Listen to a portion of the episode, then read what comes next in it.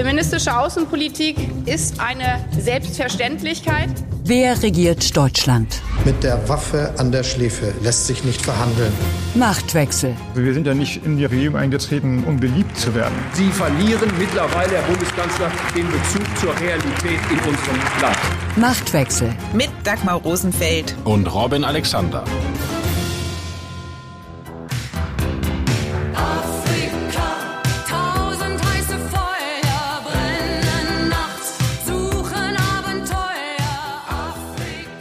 Es ist Afrika-Woche in der deutschen Bundespolitik. Der Kanzler, der Bundespräsident und die Bundesinnenministerin sind auf dem Kontinent unterwegs. Es wird im großen Stile gereist, weil man als Ampel im großen Stil abschieben will. Und dafür braucht es Migrationsabkommen. Zugleich ist Afrika seit dem Ukraine-Krieg für Deutschland als Erdgaslieferant interessant geworden. Und so ist der Kanzler nun schon zum dritten Mal auf Afrika-Tour, um Zitat Olaf Scholz für Partnerschaften auf Augenhöhe zu werben. Dumm nur, dass in wirtschaftlichen Angelegenheiten China den Kontinent schon vor Jahren für sich entdeckt hat. Oder wie es die Chefin der Welthandelsorganisation WTO, die übrigens nigerianischer Herkunft ist, formuliert hat, wenn wir mit dem Chinesen sprechen, bekommen wir einen Flughafen. Wenn wir mit den Deutschen sprechen, bekommen wir Belehrungen. Was hat Scholz auf seinem Afrika-Trip bekommen und was hat er gegeben? Darum geht es in dieser Folge von Machtwechsel. Außerdem sprechen Robin und ich über das nicht gegebene deutsche Nein zur UN-Resolution, die von 22 arabischen Staaten eingebracht wurde und Israel zu einer sofortigen Waffenruhe auffordert, ohne dabei die Hamas mit nur einem Wort zu erwähnen. Einer der lautstärksten Unterstützer der Hamas ist derzeit der türkische Präsident Erdogan. Robert Habeck spricht von, Zitat, fundamental unterschiedlichen Sichtweisen, die die Türkei und Deutschland haben. Soweit die Tatsachenbeschreibung. Was aber folgt daraus für den Umgang mit Erdogan und seinem geplanten Treffen mit Olaf Scholz in Berlin, wenn Israels Sicherheit deutsche Staatsräson ist? Oder um es mit einem alten Sprichwort zu sagen, das Gewissen ist eine Schwiegermutter, deren Besuch nie endet. We are ready to enter into partnership to improve our migration situation. People can go through the process as long as they are of good behavior and good character.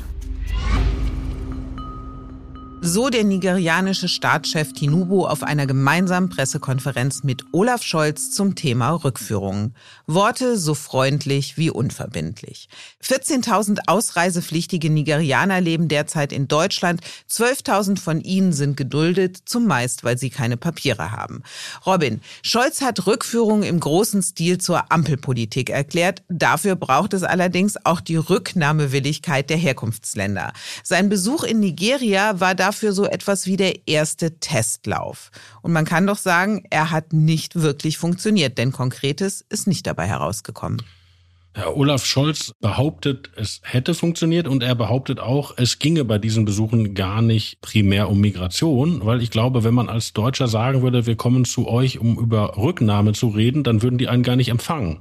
Weil in diesen Ländern ist das entweder ein sehr unpopuläres Thema, weil ja von den Rücküberweisungen der Leute, die bei uns in irgendeiner Form im Asylsystem hängen, ganze Familien leben. Oder es ist gar kein Thema, weil die einfach andere Sorgen haben.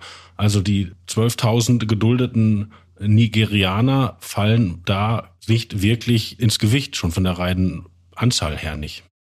Das heißt, offiziell ist Migration nicht das große Thema der Afrikareise von Scholz gewesen, aber er hat ja nicht nur in seiner Pressekonferenz, auch wenn nur erst als vierten Punkt das Thema Migration angesprochen und man hat ja offenbar darüber geredet, sondern er hat ja auch ein heißt Rückführungszentrum in Nigeria besucht, also ein Zentrum, was aufgebaut worden ist, um Nigerianer, die in Deutschland keine Bleibeperspektive hatten und zurück in ihre Heimat gegangen sind, dort auszubilden und ihnen die Möglichkeit zu geben, sich ihren Lebensunterhalt in Nigeria zu verdienen.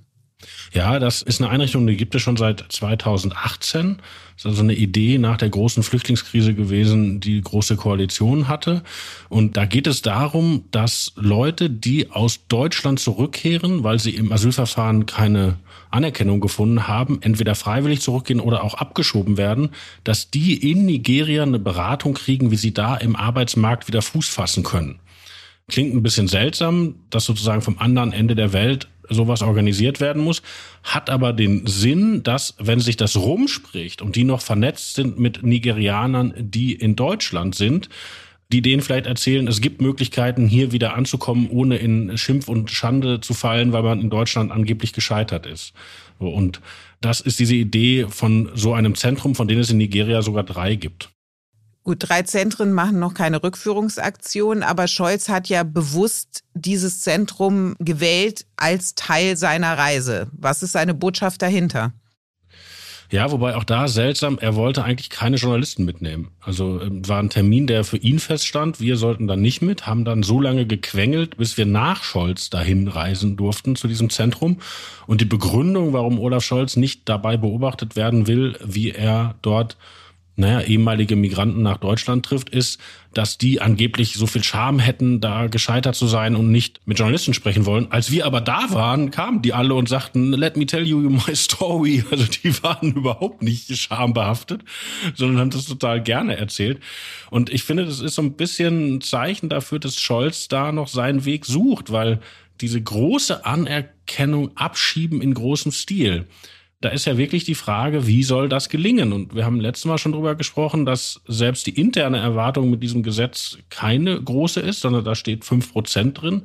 Und jeder, der sich mit Migration auskennt, weiß, dass Abschiebungen aus westlichen Ländern in großem Stil eben nicht gehen. Und konkret Beispiel Nigeria, es hängt ja daran, die Leute schmeißen ihren Pass weg. Ja, also die haben keinen Pass und deshalb sagt der nigerianische Präsident auch, er nimmt ja alle. Also er nimmt die Leute zurück, die tatsächlich ihren Pass noch haben. Aber die, die ihn nicht haben, da stellen die deutschen Behörden ein Papier aus, das heißt Laissez-passer-Papier und das erkennen die Nigerianer eben nicht an. Und neue nigerianische Papiere kriegt man in der nigerianischen Botschaft, aber nur an bestimmten Tagen im Jahr. Wenn nämlich jemand aus Nigeria geschickt wird, der das als Beamter machen kann. Und ob Scholz jetzt die Zusage hat, dass die entweder diese Laissez-passer-Papiere ankündigen oder ob die wenigsten genug Bearbeiter schicken, um in ihren Botschaften neue Pässe auszustellen, das ist offen geblieben auf dieser Reise. Also Scholz hat das nicht erzählt und die Nigerianer kann man darauf nicht ansprechen. Man hat manchmal den Eindruck, dass das ein Problem ist, dass die Ebene des Präsidenten überhaupt nicht erreicht. Und deshalb ist das hier sehr in der Schwebe geblieben. Du hast gerade gesagt, dass Rückführen im großen Stile eigentlich gar nicht möglich ist. Aber es sind ja dann doch viele kleine Schritte und es ist vor allem eine Symbolik, die dahinter steht. Also die Regierung unternimmt etwas. Offenbar kann Scholz aber nichts Konkretes aus seinem Besuch in Nigeria mit nach Hause bringen. Ganz grundsätzlich, was diese Migrationsabkommen ja angeht, die beruhen ja auf einem Geben und Nehmen. Du musst den Ländern ja etwas anbieten dafür, dass sie bereit sind, ihre Staatsbürger unter welchen Umständen auch immer zurückzunehmen. Was hatte denn Scholz in Nigeria im Angebot? Die Idee von Scholz ist ja immer, den Ländern anzubieten, Zugang zum Arbeitsmarkt auf legale Weise. Und das ist natürlich für diese Länder, die eine ganz junge Bevölkerung haben, auch eine teilweise gut ausgebildete Bevölkerung, für die dann aber keine Jobs da sind, wäre das tatsächlich eine gute Sache. Nur er strahlt ja immer aus, das gelingt jetzt, weil seine Ampelregierung die erste Regierung sei, die das ernsthaft betreiben würde, also die ernsthaft mit den Ländern reden würde. Und man hätte auch ein Mustermigrationsabkommen erstellt, dass das also auch schneller ginge und so weiter und so fort. Und ich bin da so ein bisschen unschlüssig, ob ich das glauben soll, weil auch Horst Seehofer hat das ja in dieser Richtung schon versucht als Innenminister. Und selbst Angela Merkel, mit der war ich damals im Senegal und auch die hat darüber gesprochen, ja. Und dass Scholz jetzt da den Stein der Weisen erfunden hat, will ich erst mal sehen, weil parallel ist ja die Innenministerin nach Marokko gefahren, ja, mit Joachim Stamm, dem FDP-Politiker, den die Ampel nach einem Jahr Verzögerung durch Streit für ihren Beauftragten eingesetzt hat, der diese Abkommen verhandelt. Ja, also es sollte ein extra Beauftragter machen. Jetzt ist aber doch die Innenministerin gefahren und in Marokko ist sie nach allem, was man hört von Leuten, die dort auf der Reise mit waren, auch nicht weit gekommen, weil der dortige Innenminister hat noch nicht mal mit ihr zusammen eine Pressekonferenz gegeben.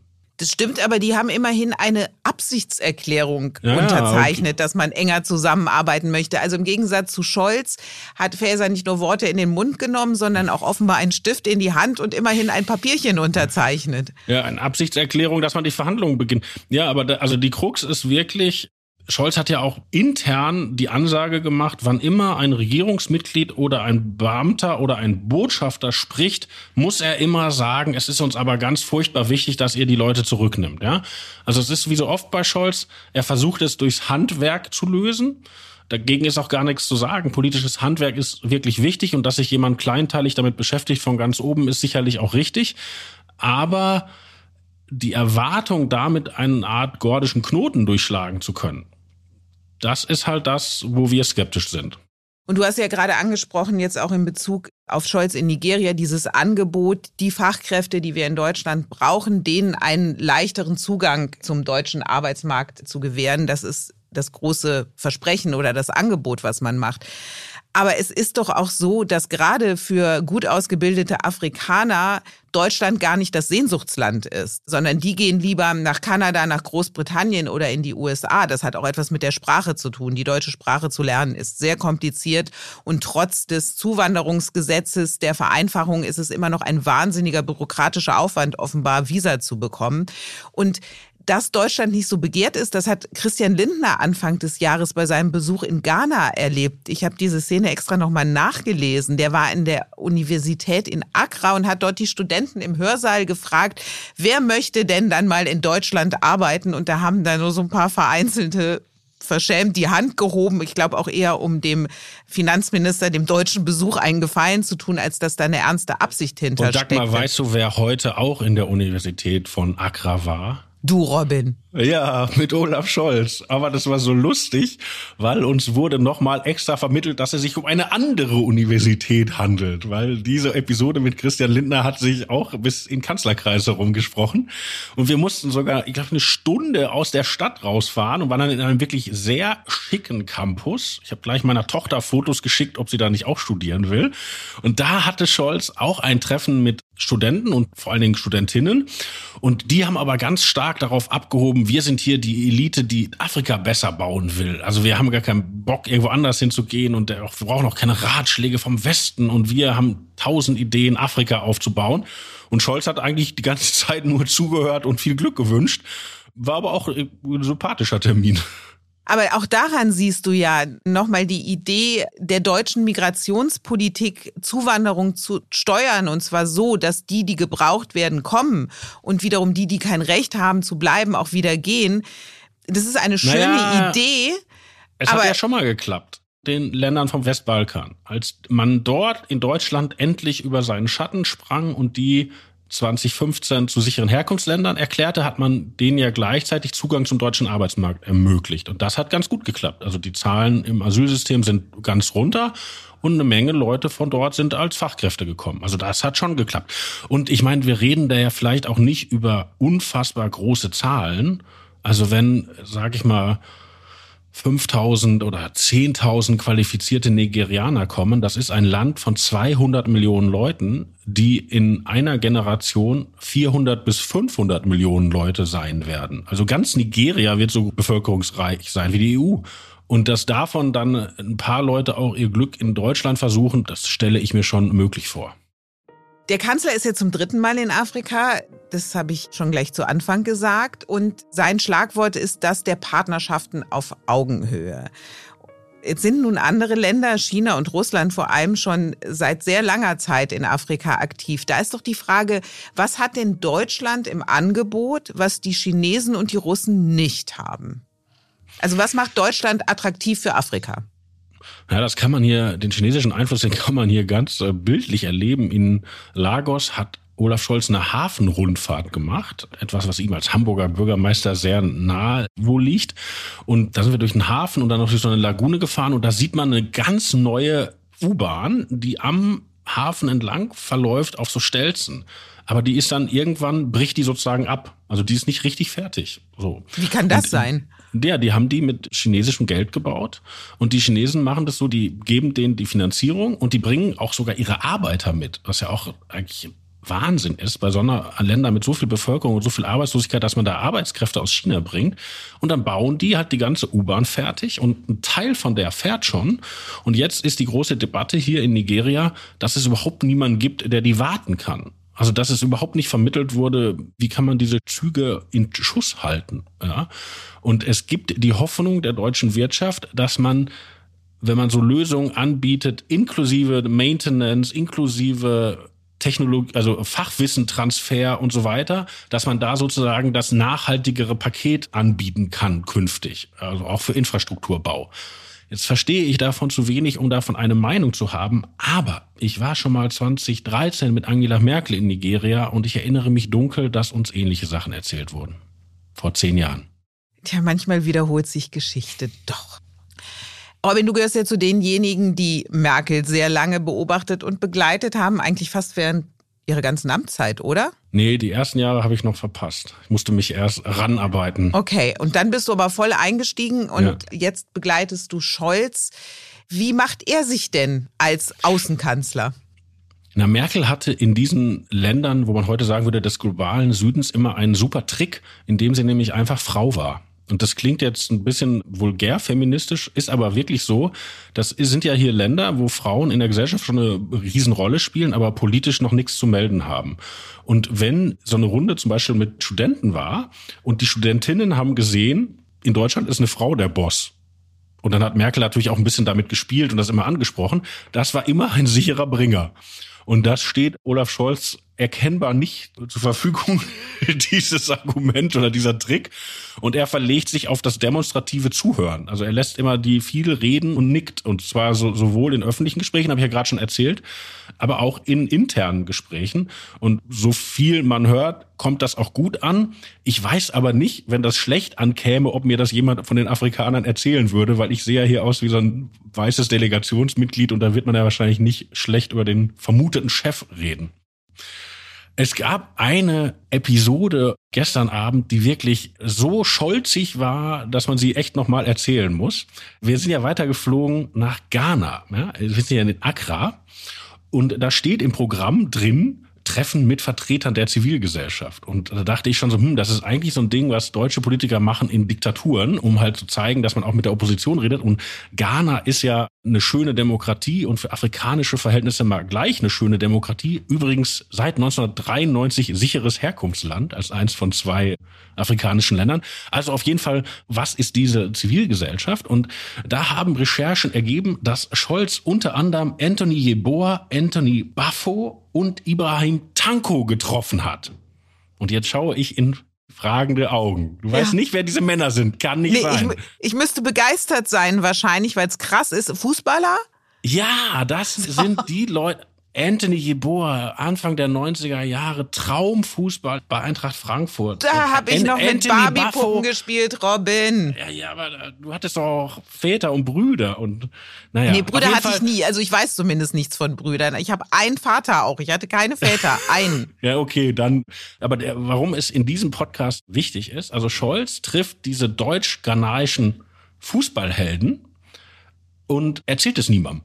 Und es wird auch kein Foto gemacht. Also es gibt Fotos, die aber da Privatleute gemacht haben, die damit rumstanden. Also der Termin. Vielleicht wollte der die sie für sich alleine haben. Wird überhaupt nicht vermarktet. Ne? Ich meine, jemand anderes hätte da angefangen, mit denen zu dribbeln, hätte wahrscheinlich Gerd Schröder gemacht oder so. Ja, Scholz, oder Angela Merkel ist gleich in die Kabinen der Fußballer reingegangen. Das wissen wir doch auch. Ja, genau. Also, und Scholz ist ja auch, das finde ich sympathisch, fußballagnostisch. Also er hat keinen Verein, für den er schwärmt. Er hat auch keine Ahnung.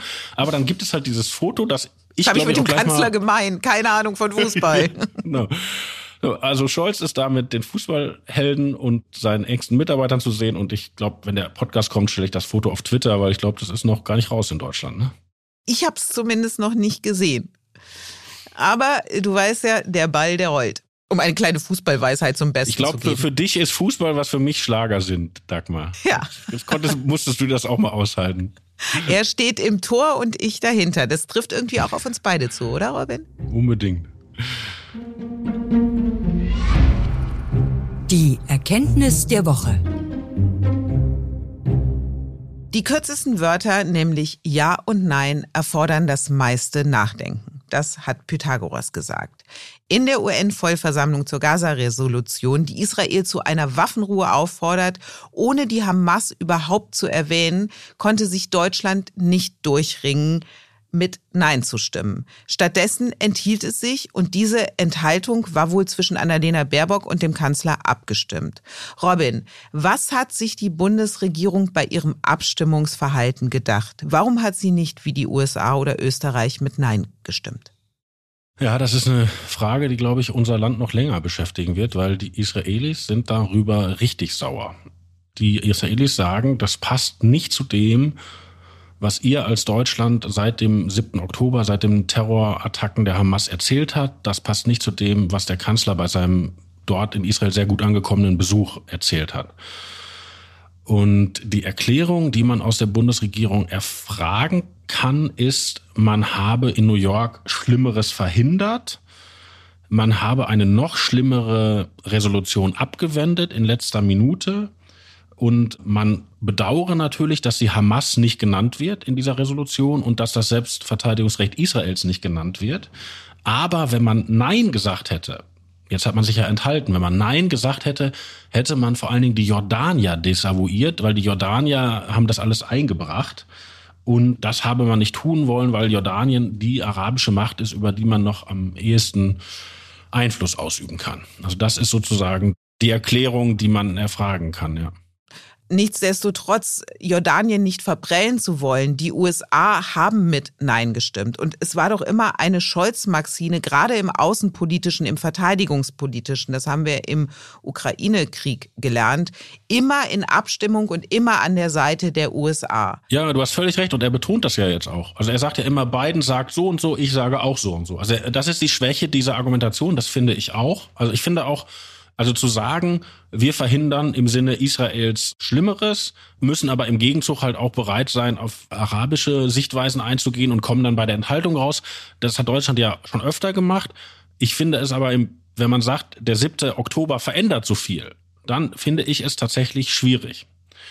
Aber was ich eigentlich noch schwieriger finde, ist, dass innerhalb der Bundesregierung jetzt wieder ein Blame Game losgegangen ist, wer eigentlich in diese Entscheidung involviert war. Weil während wir mit Scholz nach Afrika geflogen sind, also während wir schon in der Luft waren, und das war natürlich auch an Bord Thema, ist Christian Lindner ins Fernsehen gegangen und hat im Fernsehen gesagt, beim Bericht aus Berlin, ich hatte noch keine Gelegenheit, mit Frau Baerbock zu sprechen, welche Abwägung zu diesem Abstimmungsverhalten geführt hat. Und sein Generalsekretär, Herr Gierserei, hat sogar gesagt, das Abstimmungsverhalten Deutschlands ist enttäuschend und nicht nachvollziehbar. Also die FDP sendet öffentlich, uns hat keiner gefragt. Und das steht im krassen Gegensatz zu dem, was sowohl das Kanzleramt als auch das Außenministerium berichten, wenn man sich dort erkundigt. Die sagen nämlich, die FDP war sehr wohl eingeweiht. Und wenn man ein bisschen recherchiert, kann man rausbekommen, dass Thomas Bagger, Staatssekretär im Auswärtigen Amt, Steffen Sebisch angerufen hat. Das ist der Staatssekretär von Christian Lindner, der die FDP-Ministerien koordiniert. Und zwar vor der Abstimmung. Da wird gesagt, vier Stunden vor der Abstimmung. Ja? Und das ist ein Vorgang. Also weil das wüsste ich schon gerne, ob die ganze Regierung in so einer zentralen außenpolitischen Frage zusammensteht, was sie meiner Meinung nach muss. Und das muss eigentlich auch geklärt werden, wer da Recht hat. Ja, oder wer die Wahrheit sagt ehrlicherweise. Da geht es ja gar nicht um Recht haben, sondern eine Version kann nicht stimmen. Ja, also die Versionen von Kanzleramt und Außenministerium sind konsistent und die FDP sagt anderes. Das kann man natürlich jetzt von außen nicht entscheiden. Es gibt einen ganz seltsamen historischen Nachhall. So etwas haben wir schon mal erlebt. 2011, da war die berühmte Abstimmung im UN-Sicherheitsrat damals zu Libyen. Du erinnerst dich, es war der arabische Frühling, der Diktator Gaddafi machte sich auf, die damals sozusagen oppositionelle Stadt Benghazi mit Truppen zu erreichen und sagte auch, die müssen da alle ausgeräuchert werden. Und um etwas ganz Schlimmes dort abzuwenden, haben getrieben von vor allen Dingen Großbritannien und Frankreich die USA zugestimmt, dass man Gaddafi daran hindert, da die eigene Bevölkerung abzuschlachten. So, und damals haben Russland und China sich im Sicherheitsrat enthalten und Deutschland, das nicht ständiges Mitglied zu dieser Zeit im Sicherheitsrat war, hat sich auch enthalten. Das ist damals sehr kritisiert worden und danach ging es genauso los. Da ging es los, hat das Westerwelle entschieden, also da muss ja ein UN-Botschafter angewiesen werden, also ist der von Westerwelle angewiesen worden, ist er natürlich und stand das Kanzleramt dahinter. Ja, also auch da gab es ein Blame Game. Wer hat das eigentlich gemacht? Aber und das muss man dazu sagen, und das macht mich auch vorsichtig mit der ganz entschlossenen Verurteilung des Abstimmungsverhalten der aktuellen Bundesregierung. 2011 die Enthaltung in der Causa Libyen haben wir als Journalisten, wir als Welt besonders und ich auch persönlich scharf kritisiert, weil wir gesagt haben, in so einer Frage muss Deutschland beim Westen stehen. Aber wenn man jetzt zurückblickt, lagen Merkel und Westerwelle nicht vielleicht historisch richtig? Ich meine, Libyen ist nie mehr zur Ruhe gekommen. Da ist ein grauenvoller Bürgerkrieg. Der hat ausgestrahlt auf die ganze Subsahara. Der hat so viel in Unordnung gebracht. Also, ich habe schon mal eine sehr starke Meinung gehabt zu einem Abstimmungsverhalten der Bundesregierung in der UN in einer entscheidenden Frage. Und ich bin mir nicht mehr sicher, ob meine Meinung damals richtig war. Und deshalb bin ich jetzt habe ich immer noch meine Meinung. Ich finde, dass das falsch ist, wie da entschieden wurde jetzt in New York. Aber wie soll man sagen, cum grano salis. Ich finde, der letzte Satz dazu, wenn das Existenzrecht Israels deutsche Staatsräson ist, ist klar, wie Deutschland in der UN-Versammlung hätte abstimmen müssen. Mit Nein. Im Hinterzimmer. In der Türkei reitet Erdogan die antisemitische Welle. Nachdem er sich erst vergeblich als Vermittler zwischen Israel und der Hamas ins Spiel gebracht hatte, steht er nun ganz und gar an der Seite der Hamas. Lass uns einmal hören aus einem Bericht des ZDF über eine Kundgebung, auf der Erdogan gesprochen hat. Seit jetzt 22 Tagen begeht Israel in Gaza Kriegsverbrechen. Wir bereiten uns darauf vor, der Welt zu zeigen, dass Israel ein Kriegsverbrecher ist und dass alle westlichen Nationen Israel dabei unterstützen. Ja, das ist eine Entwicklung, die uns in Deutschland angeht, weil uns alles angeht, was in der Türkei passiert, weil wir viele türkischstämmige Mitbürger haben und weil ein Großteil unserer Moscheen in Deutschland abhängig sind von der türkischen Religionsbehörde, also einer Behörde des türkischen Staates, die ja die Imame entsendet. Ja, und auch dort, DITIB heißt ja dieser Verein in Deutschland, auch dort gibt es bei dieser türkischen Religionsbehörde Stellungnahmen, die einem die Haare zu Berge stehen lassen. Und da ist natürlich schon die Frage, wie geht man überhaupt prinzipiell damit um, dass die islamische Religionsausübung hier immer noch vom türkischen Staat weitgehend kontrolliert wird? Und konkret, wie geht man mit Erdogan um? Weil der steht bald in Berlin vor der Tür. Richtig. Mitte November ist ein Staatsbesuch von Erdogan in Berlin geplant. Und da würde mich auch interessieren, Robin, was wird denn gerade, weil die Rubrik heißt ja im Hinterzimmer, was wird gerade in den Hinterzimmern der Bundesregierung gesprochen über den bevorstehenden Staatsbesuch? Wie will man mit Erdogan umgehen? Es gibt ja auch Stimmen, die sagen, Scholz darf Erdogan nicht empfangen. Ja, die Bundesregierung sucht eine Linie. Die offizielle Sprachregelung ist, dass der Besuch überhaupt nicht bestätigt wird und gesagt wird, das kündigen wir immer erst ein paar Tage vorher an. Aber Olaf Scholz hat Erdogan nach dessen Wiederwahl neulich angerufen und ihn nach Berlin eingeladen. Also das steht schon an. Und dann gibt es noch eine besondere Kalamität. Jetzt geht es wieder um Fußball, aber keine Sorge, das ist jetzt wirklich politisch. Am 18. November gibt es ein Freundschaftsspiel Deutschland gegen die Türkei im Berliner Olympiastadion. Und Herr Erdogan hat schon einmal, nämlich im Jahr 2008 im Berliner Olympiastadion, ein vergleichbares Spiel unserer Nationalmannschaft gegen die Türkei gesehen, damals mit Merkel und mit Christian Wulff und große Verbrüderungsfotos und so weiter. Und Erdogan ist ein Riesenfußballfan und Fußball ist in der Türkei super big. Also viel spricht dafür, dass zumindest von türkischer Seite erwogen wurde, diesen Besuch mit dieser Fußball Begegnung zu verweben. So, und jetzt stell dir vor, die Bilder, die wir aus Gaza sehen, die Bilder, die dann entstehen, sowieso schon auf unseren Straßen und dann ein Fußballstadion, das zur Hälfte von türkischen Fans gefüllt wird, Ja, also da kommt so einiges zusammen.